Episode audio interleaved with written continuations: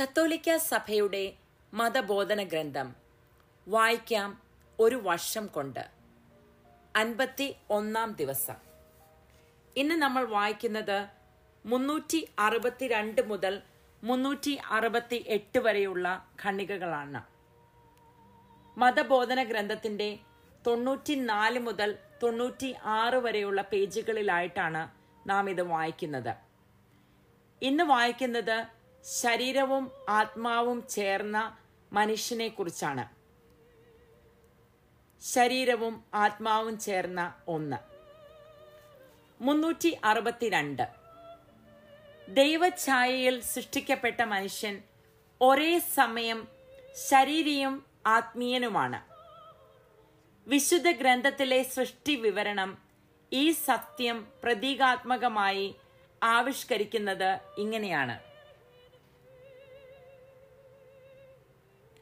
ദൈവമായ കർത്താവ് ഭൂമിയിലെ പൂഴി കൊണ്ട് മനുഷ്യനെ രൂപപ്പെടുത്തുകയും ജീവന്റെ ശ്വാസം അവന്റെ നാസാരന്ധ്രങ്ങളിലേക്ക് നിശ്വസിക്കുകയും ചെയ്തു.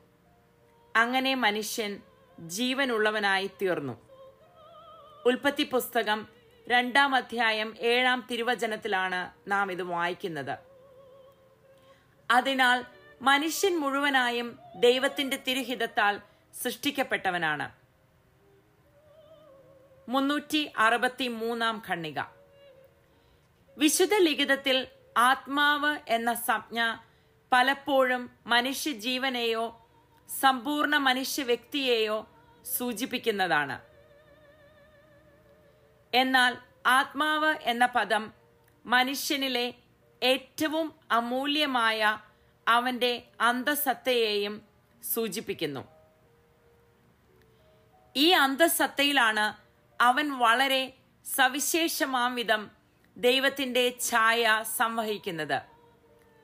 ചുരുക്കത്തിൽ ആത്മാവ് എന്ന സംജ്ഞ മനുഷ്യനിലെ ആധ്യാത്മിക തലത്തെ സൂചിപ്പിക്കുന്നു. മുന്നൂറ്റി അറുപത്തിനാലാം ഖണ്ണിക മനുഷ്യ ശരീരം ദൈവഛായയുടെ മഹാത്മ്യത്തിൽ പങ്കുചേരുന്നു. അത് മനുഷ്യന്റെ ശരീരമാകുന്നത് അമൂർത്തമായ ആത്മാവിനാൽ സജീവമാക്കപ്പെടുന്നത് മൂലമാണ്. ക്രിസ്തുഗാത്രത്തിൽ പരിശുദ്ധാത്മാവിന്റെ ആലയമായി തീരാൻ നിയോഗിക്കപ്പെട്ടിരിക്കുന്നത് സമ്പൂർണ മനുഷ്യ വ്യക്തിയാണ്.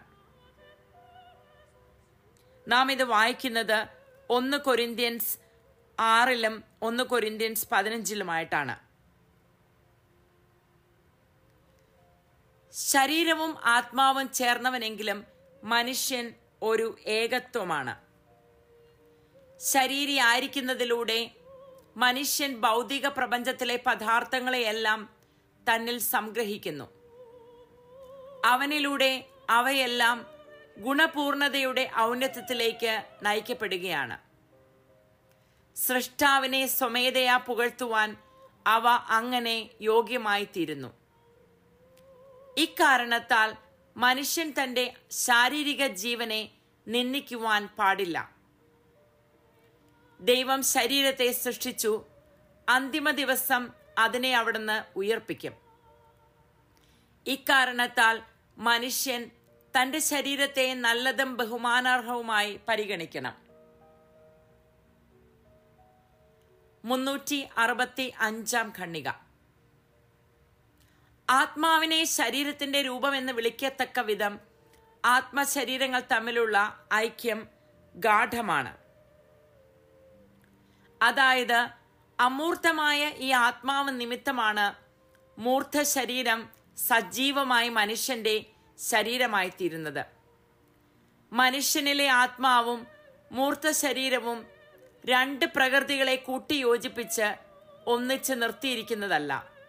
പ്രത്യുത അവയുടെ സംയോജന ഫലമായി ഈ ഏക പ്രകൃതി രൂപമെടുത്തിരിക്കുന്നതാണ്. മുന്നൂറ്റി അറുപത്തി ആറാം ഖണ്ണിക അമൂർത്തമായ ഓരോ മനുഷ്യാത്മാവും ദൈവത്താൽ നേരിട്ട് സൃഷ്ടിക്കപ്പെട്ടതാണ്. അത് മാതാപിതാക്കന്മാരാൽ ഉൽപ്പാദിപ്പിക്കപ്പെട്ടതല്ല. മനുഷ്യാത്മാവ് അനശ്വരമാണ് എന്നാണ് സഭ പഠിപ്പിക്കുന്നത്. മരണത്തോടെ ശരീരത്തിൽ നിന്ന് വേർപിരിയുമ്പോഴും ആത്മാവ് നശിക്കുന്നില്ല. അന്തിമോത്ഥാനത്തിൽ അത് ശരീരവുമായി സംയോജിക്കും.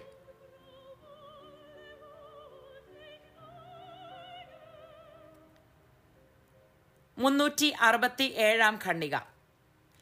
ചിലപ്പോൾ ആത്മാവ് അരൂപിയിൽ നിന്നും വ്യത്യസ്തമായി പരാമർശിക്കപ്പെടാറുണ്ട്.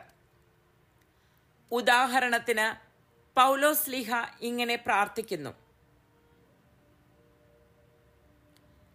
ഒന്ന് തെസ്ലേനിയർക്ക് എഴുതിയ ലേഖനത്തിൽ അഞ്ചാം അധ്യായം ഇരുപത്തിമൂന്നിൽ നാം വായിക്കുന്നു. ദൈവം തന്റെ ജനത്തെ പൂർണമായി വിശുദ്ധീകരിക്കട്ടെ. കർത്താവിന്റെ ആഗമനത്തിൽ അവരുടെ അരൂപിയും ആത്മാവും ശരീരവും അവില അവികലവും കുറ്റമറ്റതുമായിരിക്കുവാൻ ഇടയാകട്ടെ. അരൂപി ആത്മാവ് എന്ന വിവേചനം മൂലം മനുഷ്യാത്മാവിൽ ഒരു വിധത്തിലുമുള്ള ദ്വിത്വം അഥവാ ഡുവാലിറ്റി സൃഷ്ടിക്കപ്പെടുന്നില്ലെന്ന് സഭ പഠിപ്പിക്കുന്നു. ഇത് കോൺസ്റ്റാന്റിനിപ്പോളിൽ വെച്ച് നടന്ന കൗൺസിലിലൂടെയാണ് ഇത് സഭ സ്ഥാപിച്ചത്. അരൂപി ദ്യോതിപ്പിക്കുന്ന വസ്തുത ഇതാണ്. സൃഷ്ടി മുതൽ മനുഷ്യൻ ഒരു പ്രകൃത്യാതീത ലക്ഷ്യത്തിനായി നിയോഗിക്കപ്പെട്ടിരിക്കുന്നു. ദൈവത്തോടുള്ള കൂട്ടായ്മയിലേക്ക് സൗജന്യമായി ഉയർത്തപ്പെടുവാനും അവന്റെ ആത്മാവിന് കഴിവുണ്ട്. വത്തിക്കാൻ കൗൺസിലാണ് ഇത് പറഞ്ഞിരിക്കുന്നത്. മുന്നൂറ്റി അറുപത്തി എട്ടാം ഖണ്ണിക സഭയുടെ ആധ്യാത്മിക പാരമ്പര്യം ഹൃദയത്തിനും പ്രാധാന്യം കൽപ്പിക്കുന്നുണ്ട്. വിശുദ്ധ ഗ്രന്ഥഭാഷയിൽ ഹൃദയം ഒരുവന്റെ ഉണ്മയുടെ ആഴങ്ങളെ അഥവാ അഗാധ തലങ്ങളെ സൂചിപ്പിക്കുന്നു. ഇവിടെയാണ് ദൈവത്തിന് വേണ്ടിയോ ദൈവത്തിന് എതിരായോ വ്യക്തി തീരുമാനം എടുക്കുന്നത്. അപ്പോൾ നമ്മൾ ഇന്ന് വായിച്ചത് മനുഷ്യൻ ശരീരവും ആത്മാവും ചേർന്ന ഒന്ന് എന്നുള്ള ഭാഗമാണ്. ഇന്ന് സി സി സി നമ്മെ പഠിപ്പിക്കുന്ന ഒരു കാര്യം ആത്മാവിനും ശരീരത്തിനും കൊടുക്കേണ്ട ബഹുമാനവും സംരക്ഷണവും കൊടുക്കുവാൻ നാം ഓരോരുത്തരും കടപ്പെട്ടവരാണ് എന്നുള്ളതാണ്. ആത്മാവ് എന്നാൽ മനുഷ്യനിലെ ഏറ്റവും അമൂല്യമായ അവന്റെ അന്തസത്തയാണ് സൂചിപ്പിക്കുന്നത്.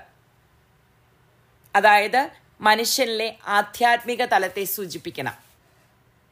അപ്പോൾ ഈ ആത്മാവിന്റെ അല്ലെങ്കിൽ ആത്മീയമായിട്ടുള്ള ഗ്രോത്തിന് വേണ്ടി നമ്മൾ ഡിവോഷണൽ ആയിട്ടുള്ള എല്ലാ കാര്യങ്ങളും ചെയ്യുവാനായിട്ട് സി സി സി നമ്മെ വിളിക്കുന്നു.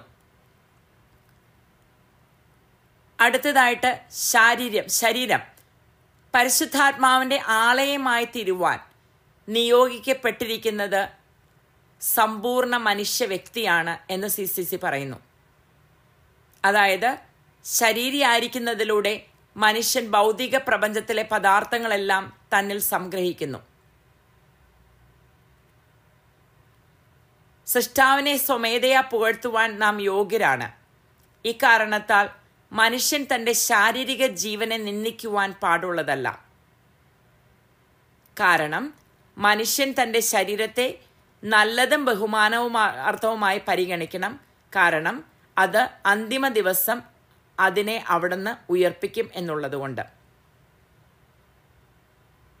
അപ്പോൾ ആത്മാവിന് വേണ്ട കെയർ ആത്മാവിനും ശരീരത്തിന് വേണ്ട കെയർ ശരീരത്തിനും കൊടുക്കുവാൻ മനുഷ്യ വ്യക്തികളായ നാം ഓരോരുത്തരും കടപ്പെട്ടവരാണ് എന്നാണ് സി സി സി നമ്മെ പഠിപ്പിക്കുന്നത്. പിന്നീട് സംസാരിക്കുന്നത് ഹൃദയം അരൂപി എന്നുള്ള പല പല തരത്തിൽ വിശുദ്ധ ഗ്രന്ഥം സൂചിപ്പിക്കുന്ന വാക്കുകളാണ്. നാളെ നമ്മൾ വായിക്കാൻ പോകുന്നത് പുരുഷനും സ്ത്രീയുമായിട്ട് അവിടെ നിന്ന് അവരെ സൃഷ്ടിച്ചു എന്നുള്ള ഭാഗമാണ്. അതുവരെ നന്ദി നമസ്കാരം. ദൈവം നിങ്ങളെ ഓരോരുത്തരെയും അനുഗ്രഹിക്കട്ടെ.